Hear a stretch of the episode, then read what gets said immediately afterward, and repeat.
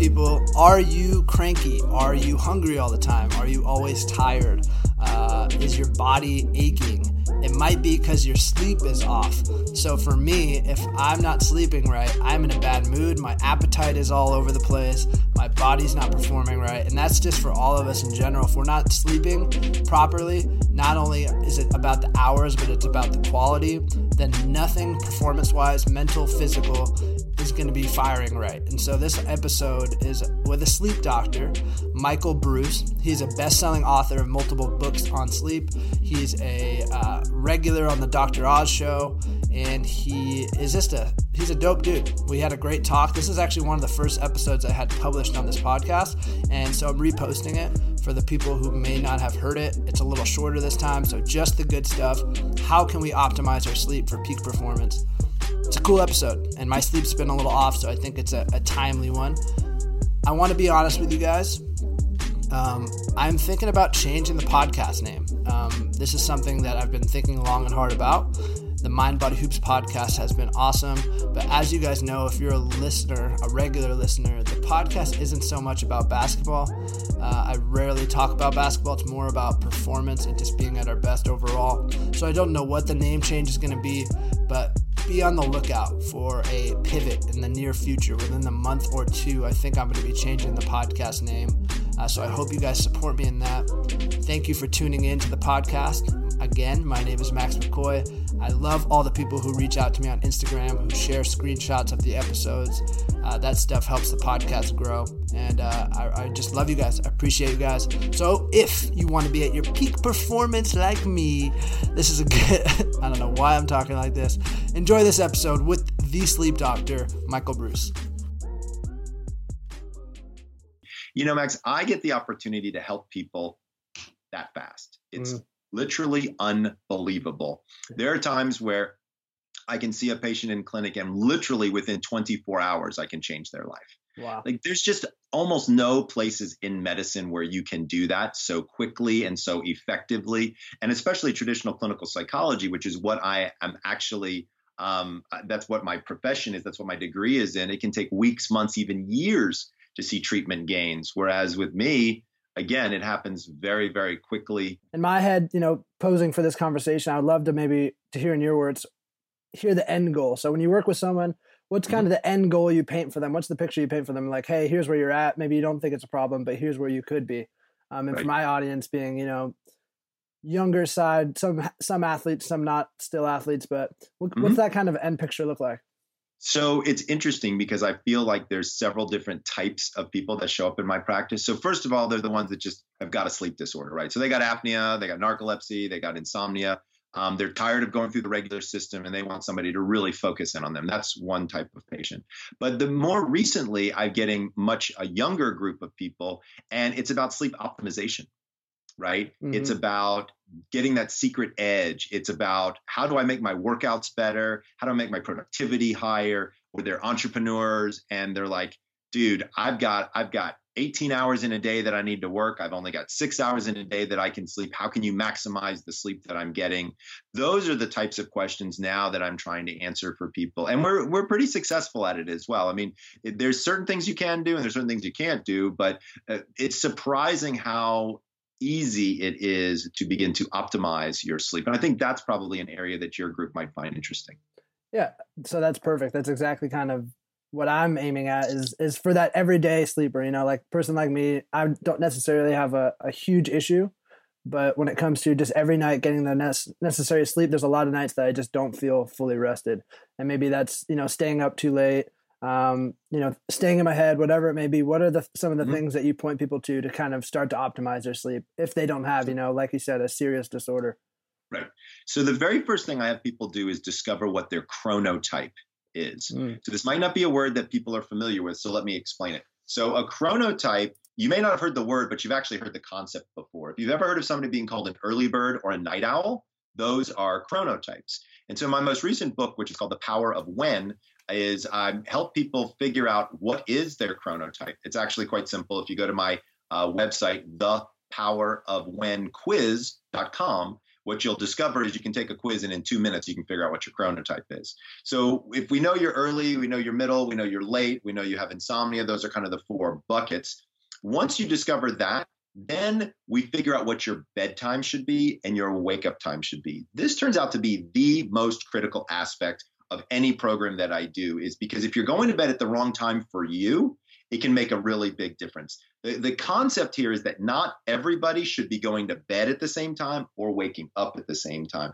This is an individual thing. And believe it or not, it's all genetics. So mm-hmm. these days, what I'm doing is I'm taking people's 23andMe data or their Ancestry.com data, and I'm working with that that data and bringing it through a separate algorithm where I look at 74 different sleep markers and can really get almost a roadmap of what's going on for them, and then I can personalize it even more. So getting your chronotype, maybe getting your genetics if you've done 23andMe or Ancestry.com. But if you haven't done that, which is fine, the biggest factor is figuring out what is the time you should be going to bed, what is the time you should be waking up, and then doing that consistently. And when I mean consistent, I'm not just talking five days a week, I'm talking seven days a week. So getting up at the same time on the weekends that you do during the week really turns out to be one of the most defining characteristics of how I can improve both the quality and the quantity of the sleep that you're getting. I didn't know that. And for me, I usually wake up determining on when I go to bed. So, if, and I'm sure a lot of people do. So, if I'm going to bed at 11, you know, I'm waking up at a certain time. But if I'm awake till 1 a.m., I'm asleep till, um, you know, much later. If we're not getting to bed until much later in the night, do you think it's still beneficial to still be waking up at that same time no matter what and just taking the loss of losing sleep? Yes. And so there's wow. the data is actually pretty consistent. The more, and, and it turns out that your wake up time is more important than your bedtime. Wow. So let's say that we pick a wake up time for you, or you naturally have a tendency to wake up when you've gone to bed at a reasonable hour at seven o'clock, let's say, just to make the math simple, right? If you stay up until 2 a.m., do I want you waking up at seven? Yes. That's exactly what I want you to do. Wow. But I want you to stay awake all day. Don't take any naps if you can avoid it and then go to bed at a normal bedtime. Don't go to bed at two o'clock in the morning. Go to bed at your normal 11, 11.30. What happens is if you, so there's a, there's a situation called Sunday night insomnia that occurs for a lot of people. So what happens is they stay up late Friday, sleep in on Saturday, stay up late Saturday, sleep in on Sunday. Well, guess what their body wants to do Sunday night and Monday morning? Mm-hmm. It wants to stay up late and it wants to sleep in. So you really want to avoid what we call a social jet lag or this drifting of your circadian clock um, and the what the easiest way to do that is to wake up at the same time every day. That's fascinating. And and I can imagine for you being someone who's so well educated in this space that if you do get that night's sleep or let's say a sleep deprivation night where you don't get as much sleep as you want, is it is it hard for you and and because you don't have that, you know, ignorance is bliss. How do you kind of cope with a night of not sleeping as well? For me, it's like I beat myself up. I'm like, damn, I should have got more sleep. Damn, I should have got more sleep. And it kind of is this like self you know, this self talk that's not healthy. How do you deal with that? So don't do that. Number one, don't beat yourself up. Okay. Every night you have an opportunity to get the rest that you need. Don't, and, and by the way, I'm the sleep doctor and there are nights that I don't sleep well. Okay. Mm. Let's just be very clear. We're all humans and we all have issues, right? If something's going on with my kids or my spouse or, or business, if I'm stuck in that, it, it's definitely not so easy to sleep, right? And so don't beat yourself up about something like that, but closer you can get to a level of consistency, here's what happens is your sleep schedule actually consolidates. You actually need less sleep the more consistent you sleep. I go to bed around midnight, I get up right around 6 17, believe it or not. That's whatever that seems to be the time that I open my eyes the most often. And so I only need about 6 hours and 17 minutes of sleep but I'm the sleep doctor, and most people supposedly need eight hours. So, first of all, eight hours is a myth. All right. Very few people need exactly eight hours of sleep. It's personalized, which is the thing that we have to continue to go on upon is that these general rules, if everybody needs eight hours, it's crap. It doesn't really work that way. If you can figure out what's the right amount of sleep to get for you, for your level of performance, that's what you want to zero in on. Look, life happens, right? If you're not doing well one night, don't worry about it because here's what I tell people all the time is every bad night of sleep is one step closer to a good night of sleep. As long as you don't take a nap during the day and you let that level of sleep deprivation build, what ends up happening is you're you're tired and then you fall asleep quick and you burn right into deep sleep and then you and then your body will make up for a good bit of that on its own. So don't give yourself a hard time, but again, consistency is the goal, but we don't meet every single goal every single day. Just life isn't that way. So don't beat yourself up. But again, shooting for that consistency is going to be a great idea. And I love that. And uh, for me, I'm just naturally really curious. What is it about the consistency that's so important for me? It just doesn't maybe you know the non-scientific background. I, I look at it and be like, well, if I got 10 hours of sleep, but my I'm all over the place, shouldn't that be better than you know six hours of sleep five nights in a row? Why why is consistency so important? because in order to get the quality of the sleep that you're looking for, you need to sleep at the right time. So let's take an example. So let's say that you're an early bird and I'm a night owl. Okay. I don't know if you're an early bird or not, but I actually happen to be a night owl. And so my my levels of melatonin don't begin to spike until almost 11:30 at night. And then they tail off around 6, 6:30 in the morning, which is why I sleep during that period of time. If I try to go to bed at 10 o'clock, it isn't going to work because my hormones are not ready to do anything at that period of time. Mm-hmm. Right. Now, if you did this schedule, right, and you normally go to bed at, let's say, 10 and wake up at, let's say, 5, okay, still roughly seven hours. If that's what your body schedule is on, if you try, let's so you your melatonin kicks off around um, 9 30, 10 o'clock, and then it peaks and then it, it goes, and then you're done by seven. If you go to bed at midnight, your melatonin's already been kicked off an hour and a half earlier. Mm. And so you're not going to get as much out of it. And so remember, the body has a circadian rhythm, an internal biological clock where all kinds of things are going, but they're very heavily timed. And so the closer you can get to the timing of, as an example, melatonin increase and then eventually decrease, the better quality sleep you're going to get and the less quantity sleep that you'll probably need. And that just comes from trial and error it sounds like. So just getting to know our body a little bit more and and so if we wake up a little less tired we can kind of note to ourselves that you know this this schedule works best for me or when can we start to you know feel the results and be able to tell like what's better than what sure so so what i have people do is first go take my quiz yeah. um, figure out your chronotype that's the first thing you got to do then start to schedule it out. So I do I have this thing on my website called a bedtime calculator. It's very simple. So what you do is you choose your morning wake up time. So if you're an early morning person and you get the book or you or you at least go out and get the quiz done, it'll start to tell you some of these times that might be good for you. But you probably already know what's a, a good normal wake up time for you. Then we know the average sleep cycle is 90 minutes long. We know the average person has five of those sleep cycles. So if you count backwards 450 minutes or seven and a half hours, you start to figure out what your bedtime is. So let's make the math simple. Let's say that you wake up at 6:30. I would have you start going to bed at 11. If your chronotype is an early bird, then I'm going to shift all that by two hours. Mm. If your chronotype is a night owl, I'm going to shift that probably by at least one hour. You see what I'm saying? Yeah. Then if you start waking up before your alarm, well, then your body's telling you something. So I ran this experiment on myself. And I went to bed at 11 hoping to wake up at 6:30 and I didn't. It failed. I went to bed at 11. I woke up at 5:30. I did it again, 11, 5:30. So I said, "Well, screw this. I'm going to go to bed at midnight and see what happens." Guess what? I went to bed at midnight. I woke up at 6:30. I was in my zone, and that's where I've stayed ever since. Mm. So it's absolutely okay to do a little experimentation on yourself in terms of timing for waking up and going to sleep. But once you figure out your zone, that's what you need to get to. Mm. And is that kind of the first step you kind of take with it sounds like you do Every a client business? patient that i have. Every, that's the first thing we do. first thing we is consistency. chrono, yep we figure out their chronotype and then we figure out what their bedtime and wake up time needs to be. Then it's a matter of figuring out ways to get them there. So if i've got an insomnia patient i might create a specialized pre-bed routine that helps lower their levels of anxiety lowers their heart rate um, may even have some level of meditation relaxation in it to help get them there and then I might also create a morning routine for them. So, what do you do when you wake up in the morning? You need to drink this much water, get this much sunlight, do this much exercise, and so on and so forth. So, I develop these personalized routines for people based on these times. And can you tell me anything about maybe the the before bed and right upon waking up? I know there's not a cookie cutter solution, but maybe what are some of the things that are um, that you've found are are very like proven to help someone fall asleep, and then what are th- some things that are important to do right upon waking up to help improve the quality of sleep and making sure we get the, the right amount of yep. sleep that night.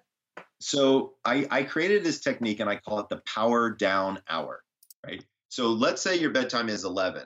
If you can at about 10 o'clock start to do take that hour and chop it up into three 20 minute segments.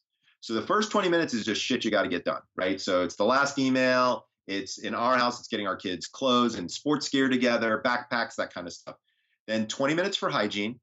So wash your face, brush your teeth, get in your pajamas, blah, blah, blah. Um, and then 20 minutes for some form of meditation, relaxation, prayer, something like that. Remember, sleep's not an on off switch. It's like slowly pulling your foot off the gas and slowly putting your foot on the brake. There's a process that has to occur there. Giving yourself that 20 minutes to do that makes a lot of sense. Um, I have a lot of my patients where that's where they do their deep breathing. That's where they might do progressive muscle relaxation. They might do yoga poses. They might do stretching. Um, there's all kinds of things that you can do in that period of time to really help slow your brain down and more specifically slow your heart rate down.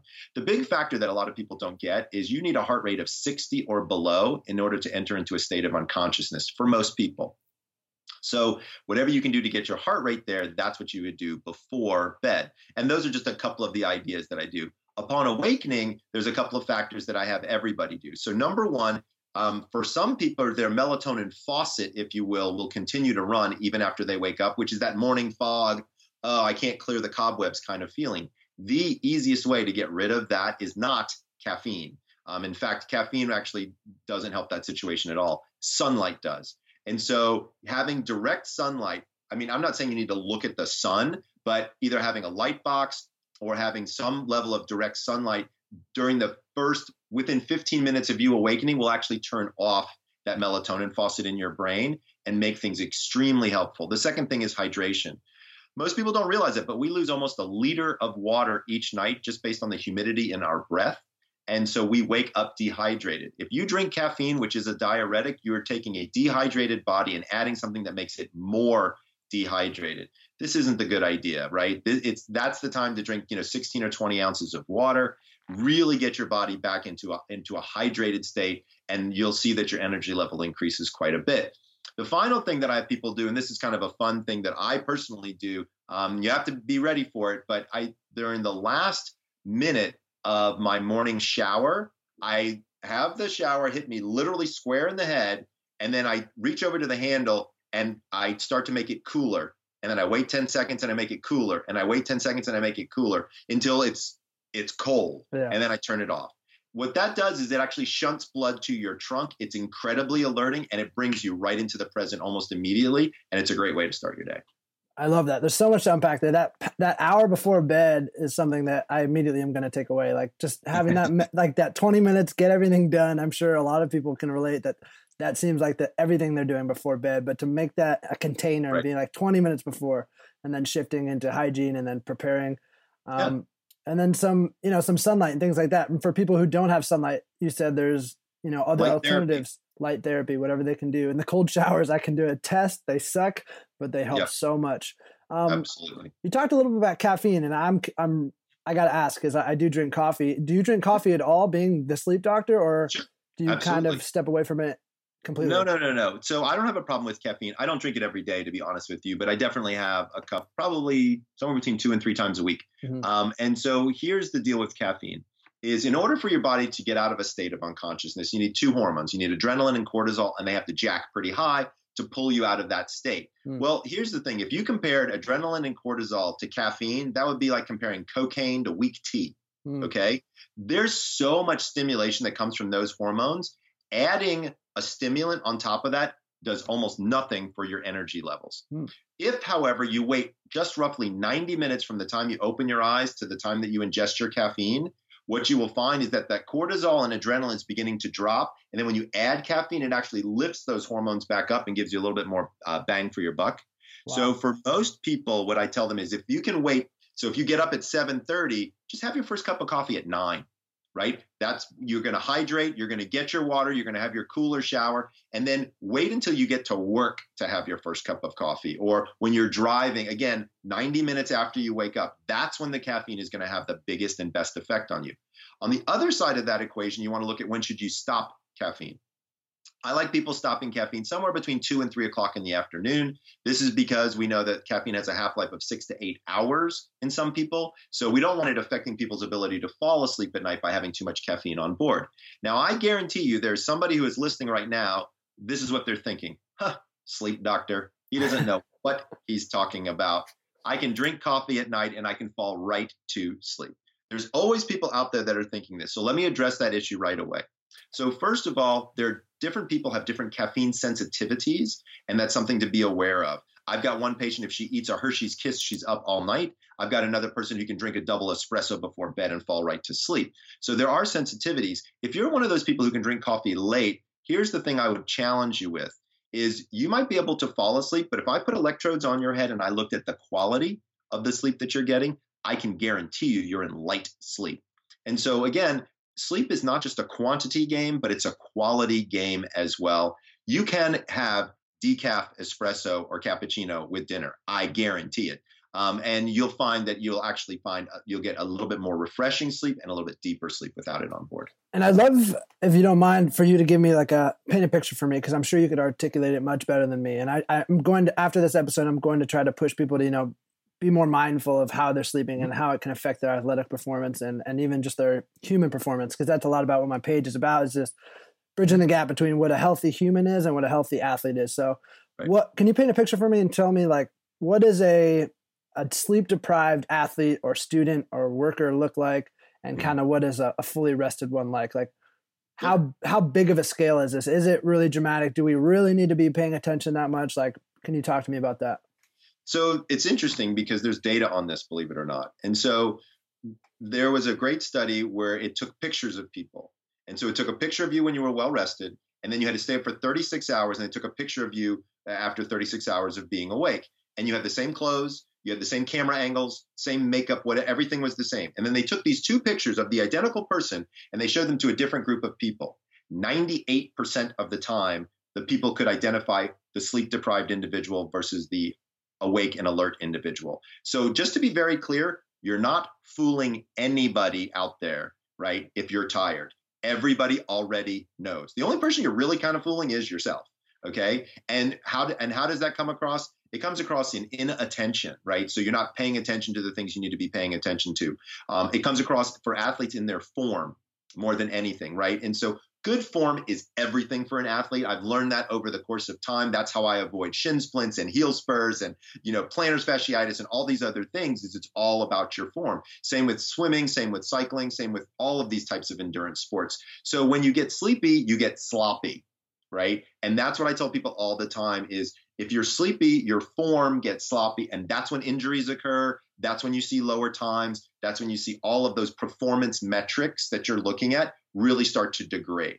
Now, how do you know when you're well slept? Well, actually, the opposite usually occurs. When I work with people that are, let's say, on the Olympic level, the difference between whether they're on the podium or off the podium usually has to do with how well they slept the night before.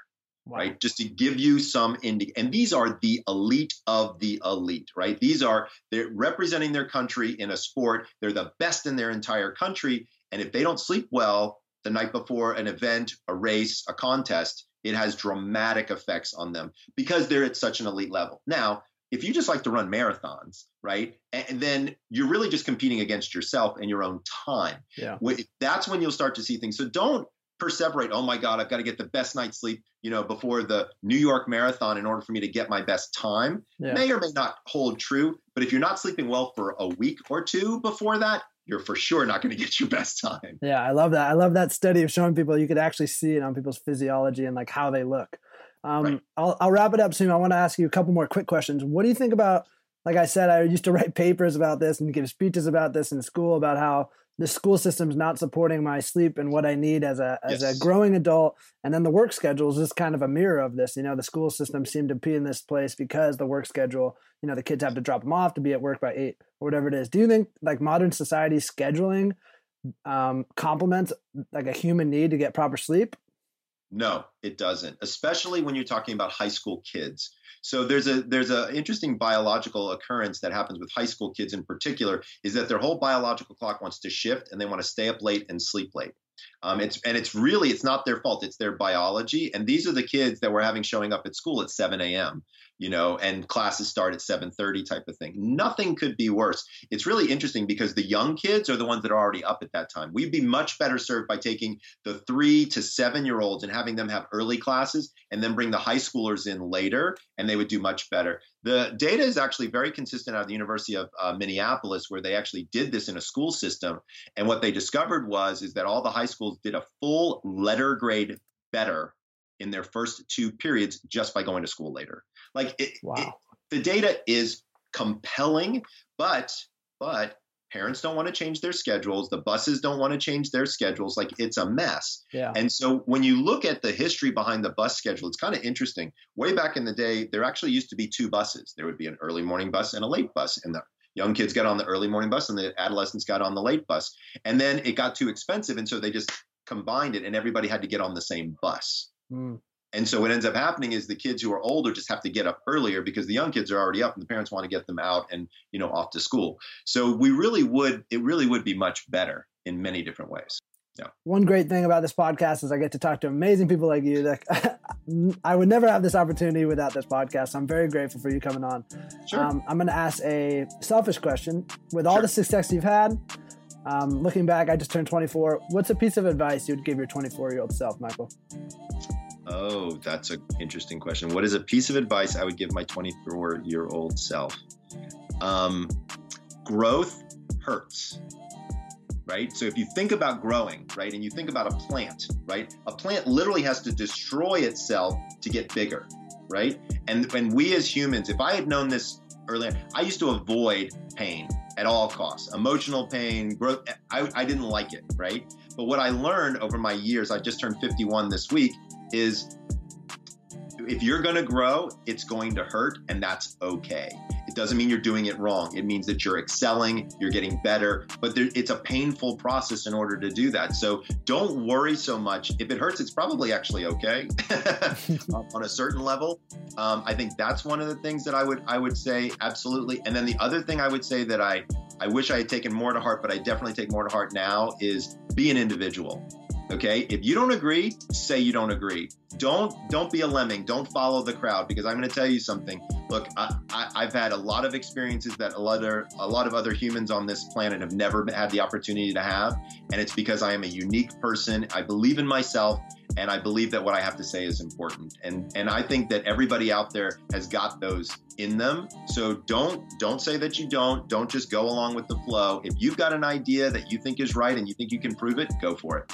I fucking love that, Michael. Thank you for that. I feel that on a, on a physical level. That's some some wise advice, and I really appreciate that for giving me an honest response. Uh, I'm so grateful. So thank you for coming on the podcast, and I'm grateful that you're an individual and doing the work you're doing. It's super important. Thanks, man. I appreciate it. Awesome. Anybody else feeling sleepy after that episode? Talk about sleeping for 45 minutes and now I just want to go to bed and make sure I pass out tonight and get the best sleep possible. Thanks again to Michael for hopping on the podcast. And thanks for listening, guys, as always. I love when you guys hit me up on Instagram, hit me up in the DMs. I'm active there and I see all your messages. So if you have feedback about the podcast, if there's something you like, if there's something you want to see more of, hit me up. I'll respond to you. We'll talk. And uh, I love creating this community, guys. You guys are really dope. I love you guys, and I'm happy we're all expanding our minds together and becoming uh, better hoopers and better humans. So appreciate you guys. Also, leave me five stars on the Apple iTunes app if you haven't already. And until next week, I'll see you guys later.